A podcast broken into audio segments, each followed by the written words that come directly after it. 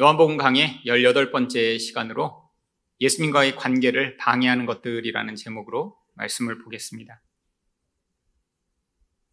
예수님이 누구신지 아는 것과 또 그분과 깊은 관계를 맺는 것은 아주 큰 차이가 있습니다. 어떤 사람들은 연예인에 대해서 사실 굉장히 잘 알고 있는 사람들이 있죠.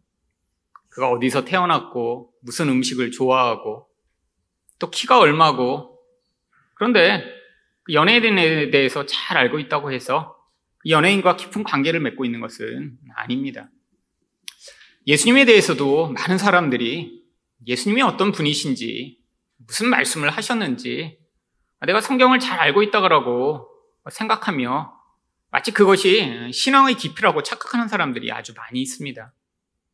그런데 예수님과도 이런 관계적으로 깊어지기 위해서는 반드시 우리 안에 있는 이런 방해물들이 제거되어야 합니다.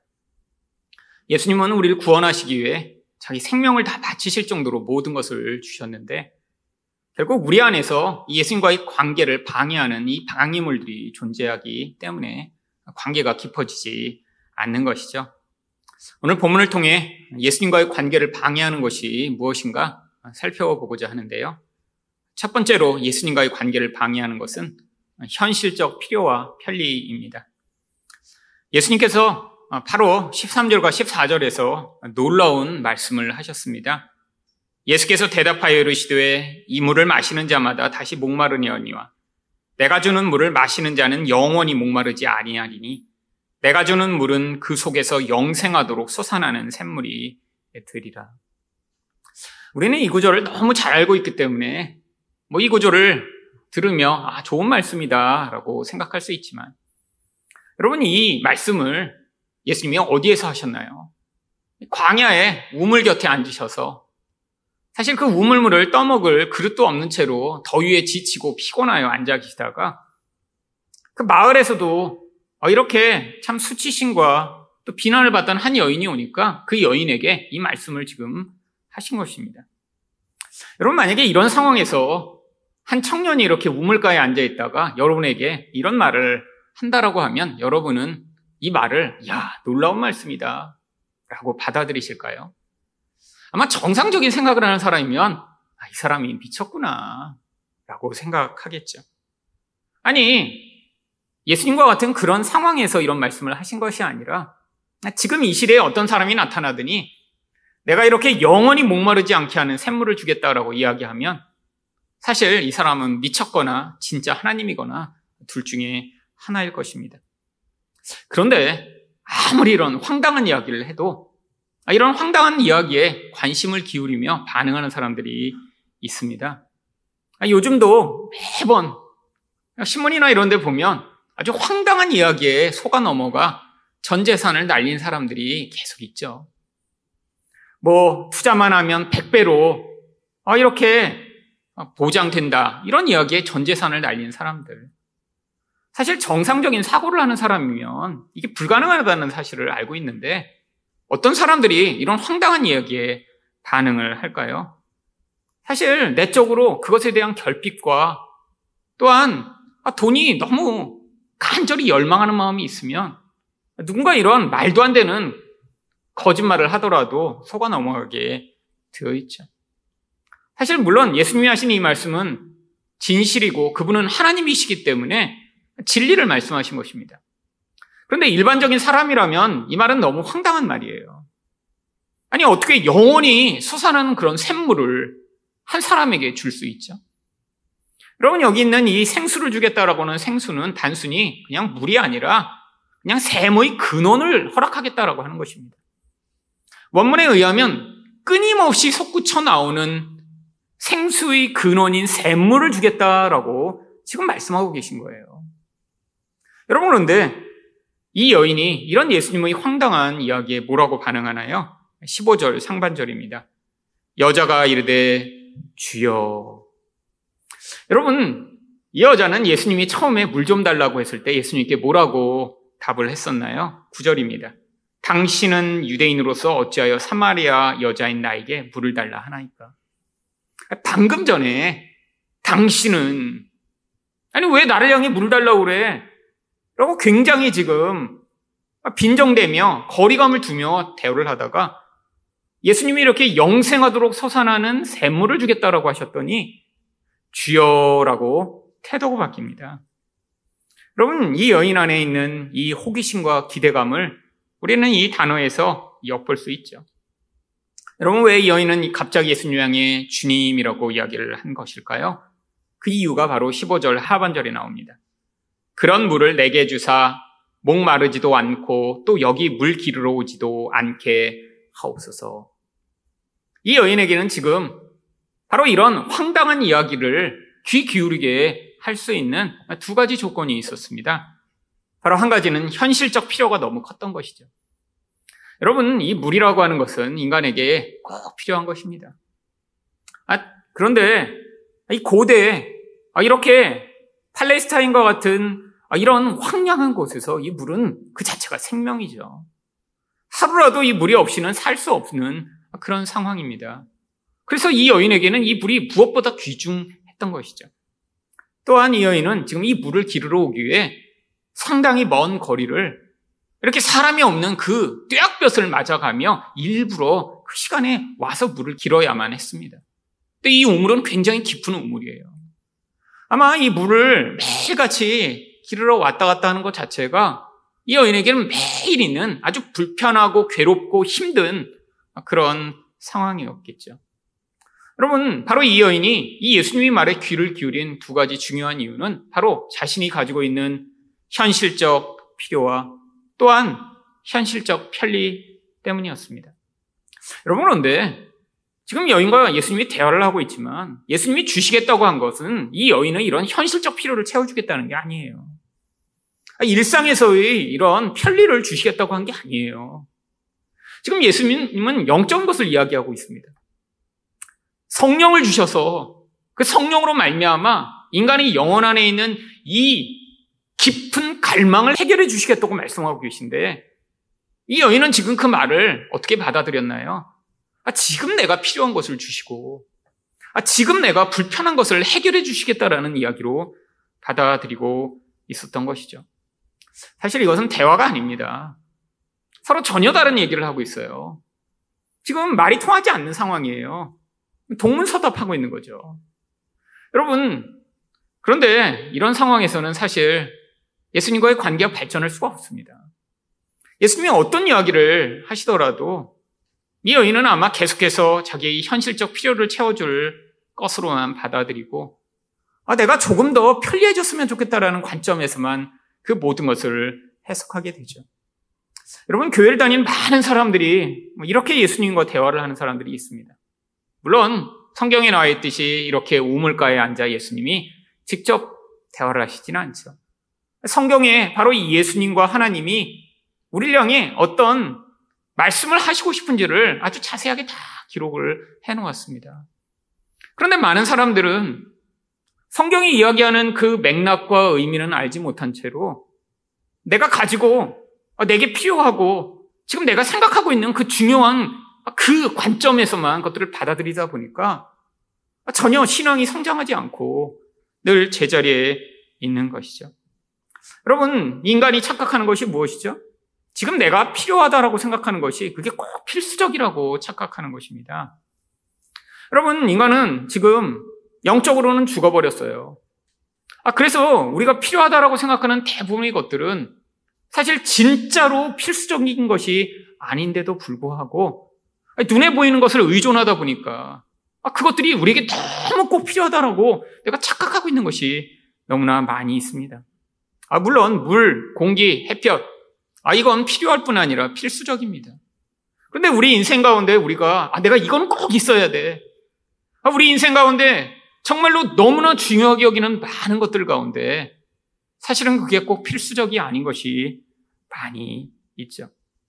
여러분 또 인간이 그렇게 열망하며 추구하는 그 편리가 인간에게 정말 행복과 만족을 가져오나요? 여러분 물론 편리하면 좋습니다. 불편한 것보다 훨씬 더 좋죠. 그런데 그게 결국 인간에게 만족과 행복을 갖고 오는 것이 아닙니다. 여러분 대표적으로 스마트폰, 아, 지금 이 시대에 이 스마트폰 없이 살 수 있나요? 아, 여기 아직도 투지폰을 쓰시고 계신 분 없으실 것 같아요. 여러분, 너무나 필요할 뿐 아니라 이젠 필수적이라고 생각됐죠.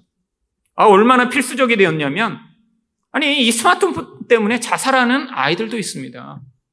아니, 먼 나라 이야기가 아니에요. 저희 아파트 바로 맞은편 동에서 몇 년 전에 저희 딸의 같은 학교 친구가 아파트에서 뛰어내려서 죽었어요. 부모님이 스마트폰을 뺏었다고.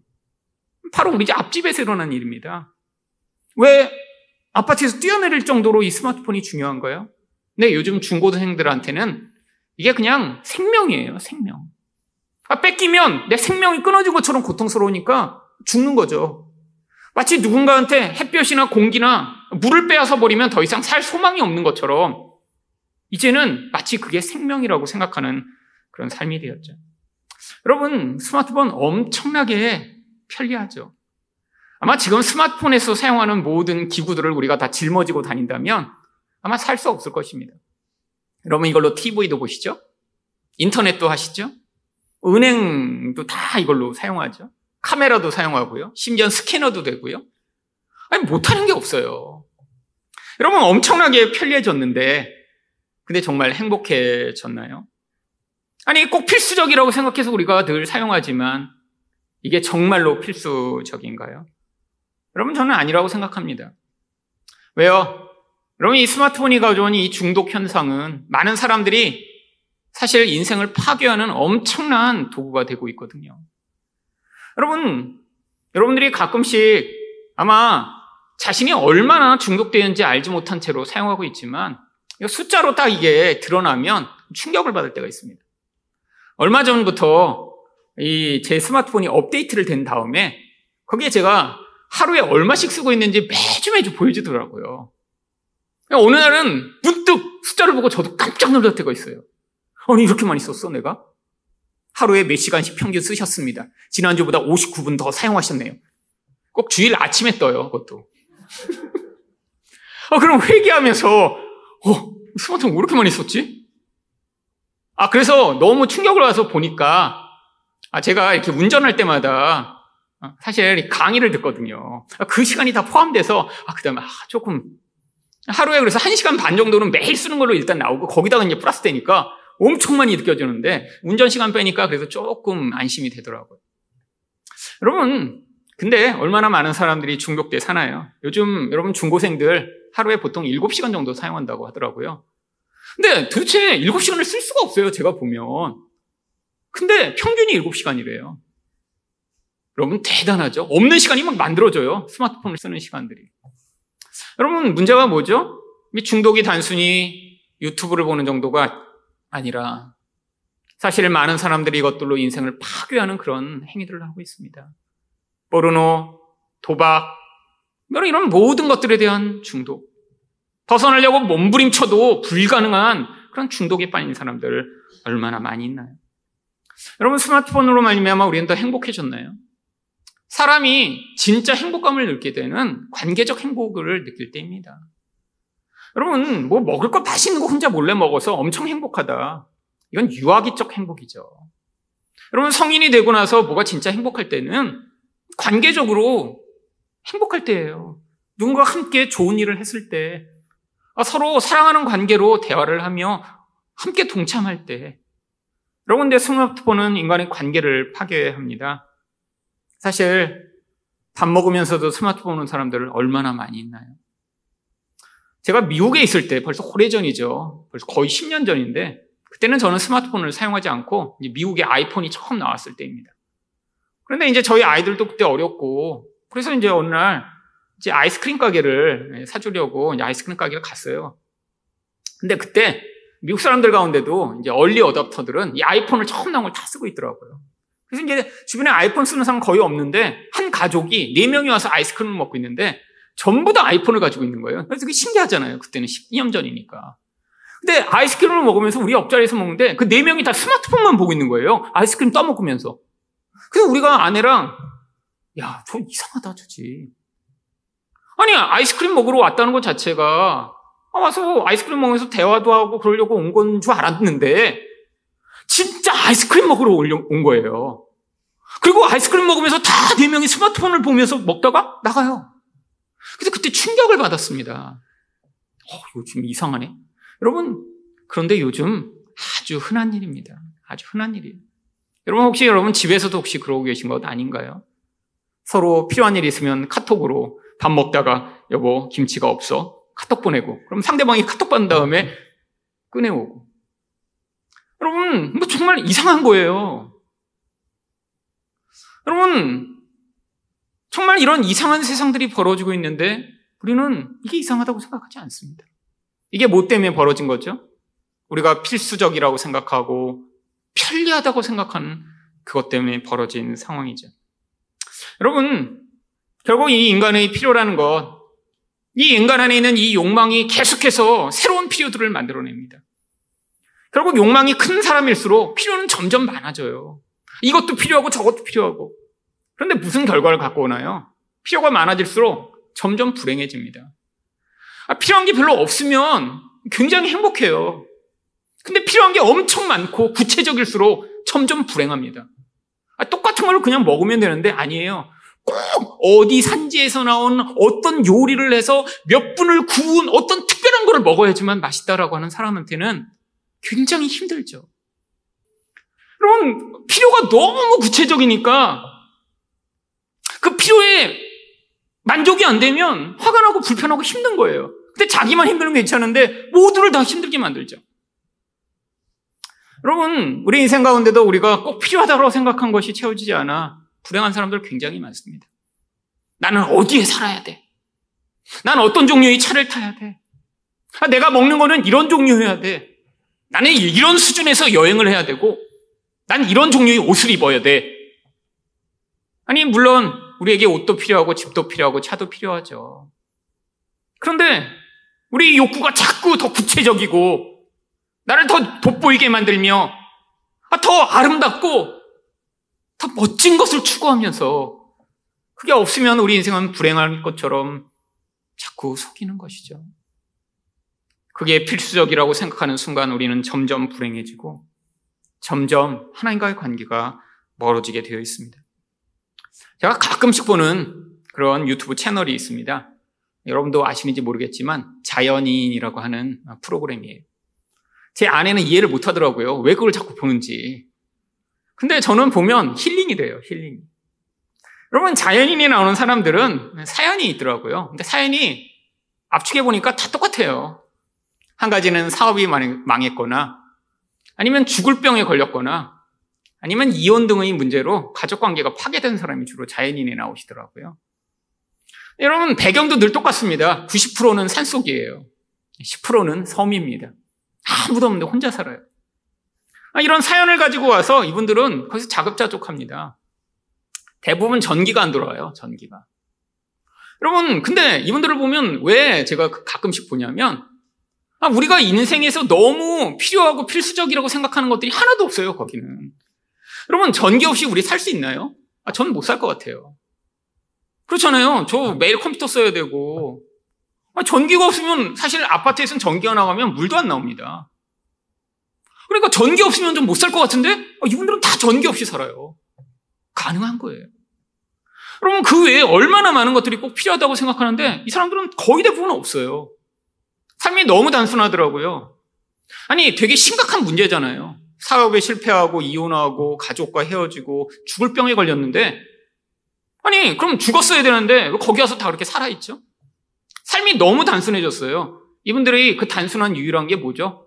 하루 종일 뭘 먹을까라는 것밖에 관심이 없습니다.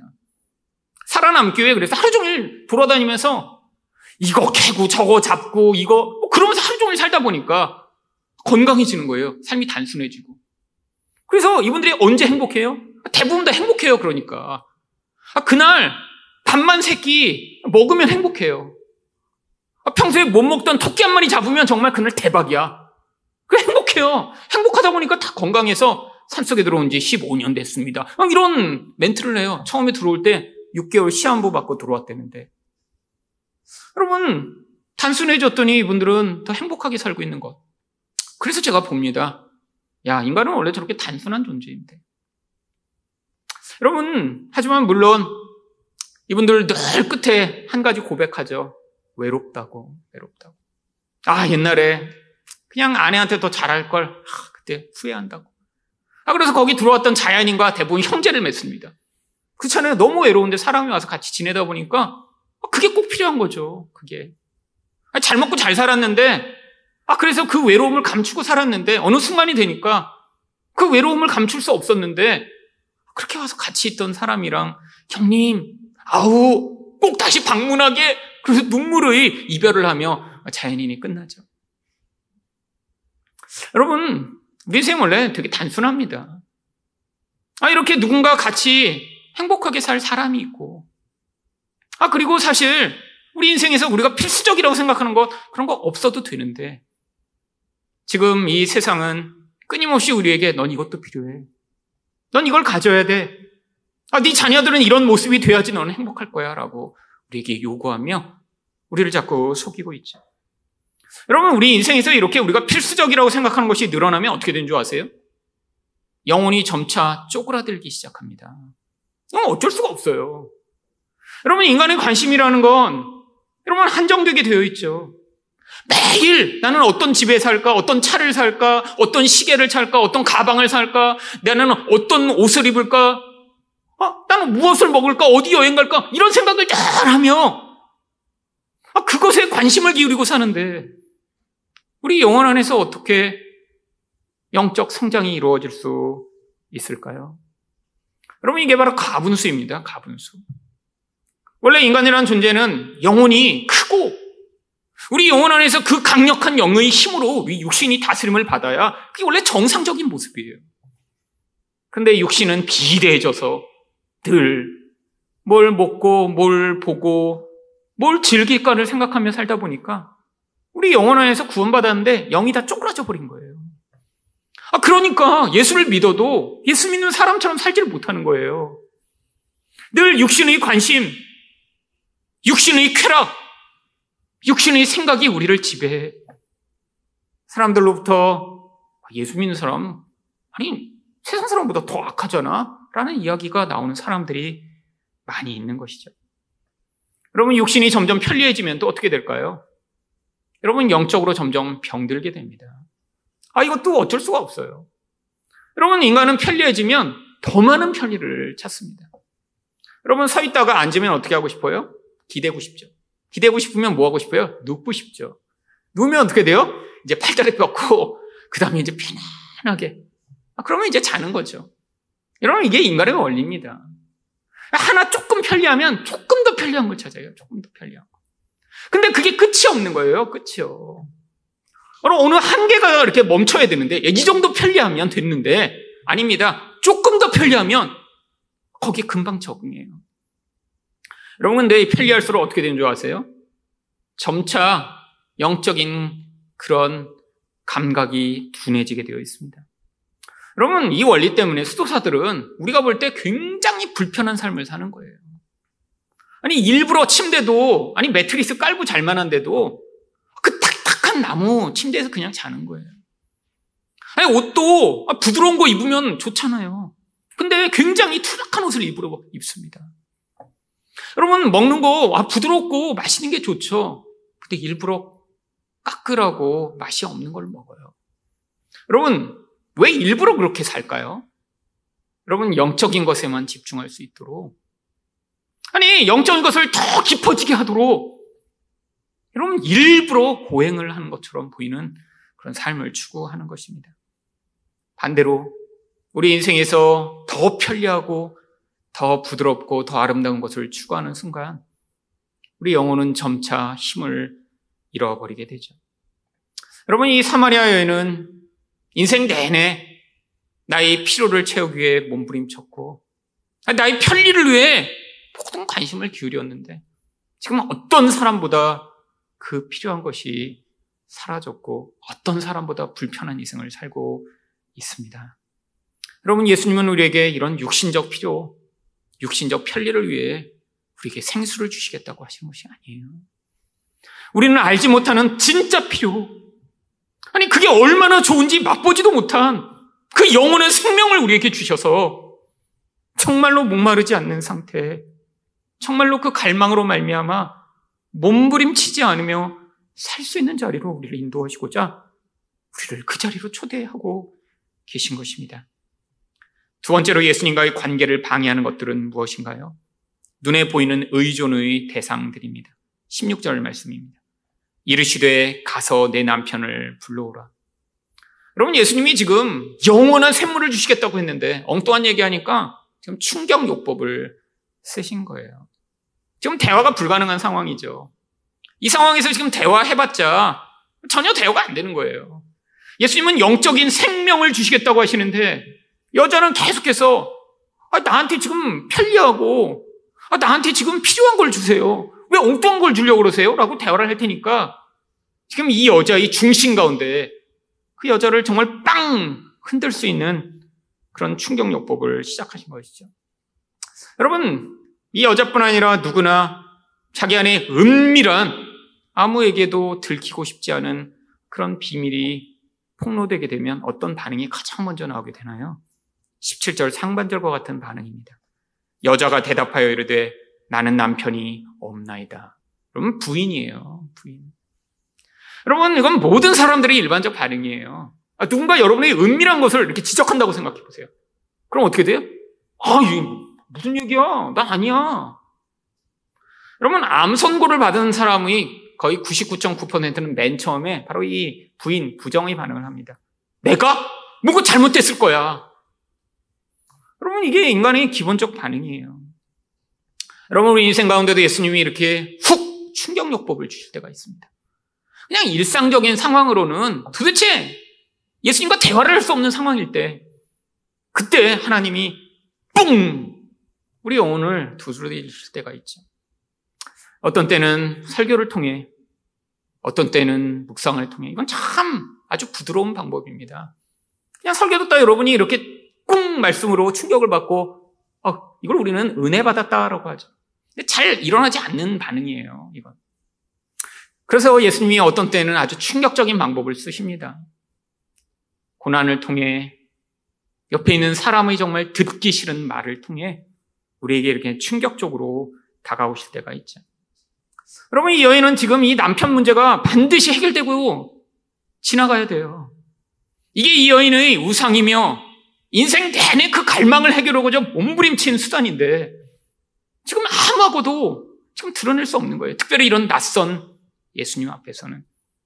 여러분, 그래서 예수님이 그 문제를 건드시기 시작하시는 것입니다.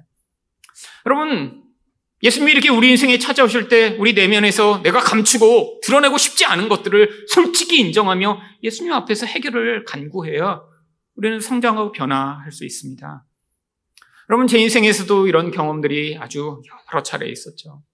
근데 여러분, 굉장히 고통스럽습니다. 나도 알지 못하던 나의 문제, 나의 상황을 그분이 다 까발리시고 정말로 몸부림치게 하시며 고통스럽게 만드실 때 인정하고 싶지 않고 거부하고 싶은 거죠. 여러분, 대학생 때 제가 처음 은혜 받고 그때 받았던 가장 큰 은혜는 하나님이 저를 사랑하신다라고 하는 사실이었습니다.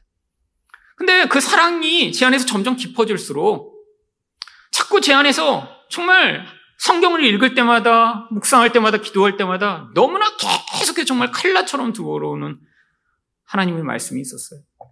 그것이 무엇이냐면 바로 제가 너무 이기적이다라고 하는 사실이었습니다. 저는 이기적이라고 생각 안 했었거든요. 그냥 굉장히 착한 그런 엄마 말씀 잘 듣는 교회에서 성실히 다니는 그런 청년이라고 생각했는데 아니, 세상에 나쁜 놈들 엄청 많은데 성경만 읽으면 나만 나쁘다고 하시는 것 같은 거예요. 근데 너무 힘들었어요. 근데 그 모든 메시지의 중심이 네가 이기적이라는 거예요. 근데 처음에는 막 거부했습니다. 아, 제가 뭐가 이렇게 이기적이에요? 아, 저는 엄마 말도 잘 듣고 아빠 말도 잘 듣고, 아, 제가 무슨 나쁜 짓을 했어요, 그렇게? 근데, 아, 이게 못 견디게 계속 제 영혼 안에 말씀하시기 시작했어요. 어느 순간인가 제가 결국 포기했습니다. 맞습니다. 저 나쁜 놈이고 이기적이에요. 정말 내 인생이 이렇게 나를 위해서 살았군요. 고백하기 시작하니까 조금 쉬워졌습니다. 근데 이게 한 번 하고 끝나면 괜찮은데, 아, 제가 고백했어요. 아, 그리고 이기적입니다. 그래, 저 죄인이에요. 그래서 예수님 필요하잖아요. 은혜도 받고 회기도 했는데, 아, 그 다음날도 또 하시고 또 하시고 아, 정말 못 견디겠는 거예요. 근데 오늘 아침에도 또 기도하는데 또 다시 하나님 앞에 회개할 거리를 또 떠올리게 하시는 거예요. 제가 행했던 어떤 일들을 깨닫게 하시면 네가 그렇게 이기적이라 그렇게 반응한 거지. 아 근데 뭐 이제는 제가 거부할 수 없어 회개하며 고백했습니다. 아 그래서 아 이제는 좀 괜찮아졌나? 아 근데 그날 어디를 갔다 오다가 지하철에서 마침 제 고등학교 친구를 만났어요. 아, 저희 반도 아니었고 그냥 이렇게 같이 독서실을 다니는 뭐 그런 모임에서 뭐 이렇게 만났던 친구라 아주 친한 친구는 아닌데 그래도 아는 아이예요. 야 오랜만이다 그래갖고 옆자리에 앉아 얘기를 하다가 갑자기 그 친구가 아, 뜬금없이 갑자기 널 보더니 야 너 고등학교 때 엄청 이기적이었잖아. 어 그러는 거예요. 아 그러더니 그래서 내가 내가 뭘 이기적이야? 아 그러고 그랬는데 그리고 화를 냈어요. 그랬더니 갑자기 침묵이 서로 내가 딱 간다? 그러더니 그냥 내려버리는 거예요. 근데 막 속으로 얼마나 그냥 그 자식이 밉고 화가 나고 막 그러는지 씩씩씩거리다가 제가 제철을 내렸는데 그때 갑자기 엄청나게 서글퍼지기 시작했습니다. 왜 그런 줄 아세요? 예수님이 친구의 모습을 하고 오셔서 저를 시험하신 것 같더라고요. 아니, 기도할 때 혼자 몰래, 아, 그래요, 이기적입니다. 저 그냥 옛날부터 이기적이었어요. 그래, 맞아요, 맞아요. 하고 회개했는데, 친구가 나타나더니 갑자기 너 고등학교 때 이기적이잖아. 아, 그러니까, 아니야! 제가 집에 돌아가서 밥도 안 먹고 들어가서 엄마, 나 기도할 테니까 이제, 음, 들어오지 마. 그리고 그때부터 울기 시작했는데, 정말 너무 서글프더라고요. 여러분, 정말 부인하고 싶은 그 나의 본질. 근데 그때 마침 제가 3일 상하를 묵상하고 있었습니다. 근데 그렇게 우는데 갑자기 압살롬의 모습이 막 떠오르기 시작하는 거예요. 압살롬의 화려한 머리털. 근데 그 압살롬과 제가 이렇게 오버랩돼서 마치 제가 압살롬이 된 것처럼 느껴지기 시작했어요. 나의 화려한 머리털로 내가 이렇게 공부 잘해. 난 이렇게 친절해. 아, 난 교회도 빠지지 않아. 나는 사는 사람보다 성실해. 라고 벌럭이는 나의 머리털이 보이기 시작했어요. 여러분, 근데 그게 아름다운 게 아니라 그 머리털마다 뱀이 달려 있는 것 같더라고요. 아니, 마치 거울을 보는 것처럼 제 얼굴을 보는 것 같았는데, 아니, 그 얼굴이 마치 압살롬의 얼굴이 제게 나타난 것 같았는데, 아니, 성경에는 그렇게 화려한 머리털이라고 했는데, 내가 자랑하던 나의 그 아름다운 것처럼 생각했던 모습들이 마치 히드라의 머리처럼 뱀이 달려있는 제가 그냥 눈으로 보고 받아들일 수 없는 너무나 흉측하고 더러운 모습이었어요. 거울을 보며 마치 충격을 받듯 제가 제 모습을 봤는데, 하, 이게 이렇게 더럽고 추한 모습이구나. 내가 내가 자랑이라고 생각했던 그 모든 게 내가 얼마나 똑똑하고 얼마나 멋진 사람인가를 증명하고 어쨌든 그 모든 게 이렇게 무섭고 더러운 모습이구나. 제가 정말 거울을 보듯이 생생하게 그날 보았습니다. 여러분, 그날이 제 인생에서 정말 아주 큰 변화의 계기가 됐던 날이에요. 물론 제가 겉으로도, 아, 제가 이기적입니다. 하나님 앞에 인정했지만, 정말 그 이기성의 본질이라는 게 얼마나 무서운 것인가. 사실 그 친구의 한마디를 통해 영혼이 무너져 버렸던 것이죠. 정말 그 이기성으로 말미암아 저는 제 주변 사람들을 대할 때 나는 잘해준다고 하지만 결국 나를 위해 잘했던 것이고 내가 말을 잘 듣는다고 스스로 생각했지만 결국 나를 위해 말을 들었던 것이고요. 나의 모든 이기적 본질이 내 인생의 모든 선택과 반응을 하도록 만들었던 것이었음을 깨달았죠. 여러분, 예수님이 우리 인생에 이렇게 훅 찾아오실 때 여러분은 어떻게 반응하고 계신가요? 여러분, 내 예수님이 이 여자가 이렇게 부인했는데 이 거짓말장이야! 라고 안 하세요. 17절 하반절에 뭐라고 하시나요? 예수께서 이르시되 내가 남편이 없다 하는 말이 옳도다. 참 예수님 좋으세요. 아니, 예수님이 아, 이 거짓말하는 아, 이렇게 시작하셨으면 어떻게 될까요? 이 여인은 마음을 닫아버립니다. 그러니까 어떡하세요? 아니야, 괜찮아. 그래, 네 말이 다 오라. 이게 예수님의 모습이죠. 아, 우리는 부인하고 싶어요. 감추고 싶어요. 생각해보세요. 모르는 남자가 아, 남편을 데리고 오라 그랬는데 아, 이 여자 입장에서는 지금 완전한 거짓말도 아니에요. 지금은 동거 중이니까 남편이 없죠. 아, 그래서 지금 부인하니까 예수님이 아, 맞아, 맞아. 네 얘기가 옳다라고 이야기를 하시죠. 여러분 가끔씩 자기가 영적 은사를 받았다고 이렇게 투시 은사가 있다라고 주장하는 사람도 있습니다. 저도 여러 명 만났어요. 이렇게 보면 그 사람이 죄가 보인대요. 아, 그래서 옛날엔 저도 아, 그 투시 은사를 제가 간절히 구했던 때가 있었습니다. 아, 그거 얼마나 가지면 좋을까? 그렇잖아요. 이렇게 봤는데, 어머, 집사님. 어, 이렇게 하면서 하면, 여러분, 이거 뭐 완전히 사람들 통제하고 다스리는데 정말 대빵이에요. 그렇잖아요. 그럼 사람들 무서워서 벌벌 떨겠죠. 어떤 기도원에 제가 갔는데 그 기도원 원장이 장인 투시 행사가 있대요. 그래서 거부하면 끝장이래요. 여러분, 이거 다 사탄이 주는 은사입니다. 아, 그리고 사탄이 이렇게 다 줄 수는 없어요. 여러분, 하나님이 이런 종류의 은사를 주시지 않습니다. 다른 사람이 죄를 보게 만들어 그 사람을 두려움에 사로잡히게 만드는 그런 은사요? 이런 거 없어요. 여러분, 걱정하지 마세요. 제가 혹시 나중에 무슨 특별한 은사를 받아도 그런 종류의 은사는 받을 리가 없습니다. 여러분, 인간은 이렇게 남의 죄를 보면 어떻게 하고 싶어요? 다른 사람을 조종하고 두렵게 하고 싶죠. 여러분, 근데 우리 예수님은 안 그러세요. 이미 다 알고 계세요. 아니, 우리 안에 까봤더니 뭐가 있어요? 더럽고 이기적이며 음란하고 악한 것만 가득해요. 아, 근데 그걸 보시고, 야, 아니, 겉모습이랑 다르네? 이렇게 하시는 게 아니라, 괜찮아. 아, 그래서 내가 필요하잖아. 라고 예수님이 우리를 찾아오시는 것이죠. 여러분, 이게 예수님의 사랑 아닌가요? 여러분, 사람한테도 다 이야기하지 못하는 그런 은밀한 죄가 있고, 아니, 다른 사람이 절대 알면 안 되는 그런 영혼의 어두움이 우리 안에 다 있잖아요. 여러분, 그런데 우리 예수님이 다 아세요. 그래서 우리에게 찾아오십니다. 네가 그렇기 때문에 내가 필요한 거잖아. 아, 네가 그래서 내가 너를 도와주려고 하는 거잖아. 예수님이 이렇게 우리에게 오시기 때문에 여러분 우리는 두려워하지 않아도 되죠. 여러분 예수님이 그때 18절에서 이렇게 말씀하십니다. 너에게 남편 다섯이 있었고 지금 있는 자도 내 남편이 아니니 내 말이 참되도다. 여러분 이 여인이 반드시 하지만 해결해야 될 문제가 있어서 이건 언급하신 거예요. 왜? 이 남편이 바로 이 여인이 지난 수년간 바로 자기 이 영적 갈망을 해결할 쉬운 의존의 대상으로 삼던 우상들이었으니까요. 여러분, 남자가 이렇게 인생이 많았다는 것, 애인이 아니에요. 결혼까지 했다라는 것, 아, 참, 이거 대단하죠. 여러분, 요즘도 이런 사람 찾기 힘들잖아요. 여러분, 세 번만 이렇게 뭐 이혼하고 결혼했다? 야, 이런 사람도 없습니다. 여러분, 근데 이 고대에 남편이 다섯 명이었다라는 것? 어, 이건 정말 대단하죠. 일단 이 여인은 엄청나게 이뻤을 것 같아요. 그렇잖아요. 이뻐야지만 가능한 것입니다. 능력을 타고난 거죠. 근데 이 여인이 왜 이렇게 힘든 결혼을 계속 했던 것일까요? 뭐 이유는 빤합니다. 이뻤는데 무능력했던 거예요. 근데 이런 고대의 여자가 생존할 수 있는 사실 유일한 길은 남편의 의존을 하는 길밖에 없었어요. 여러분 그래서 성경에 나오는 여자의 유일한 직업이 창녀거예요.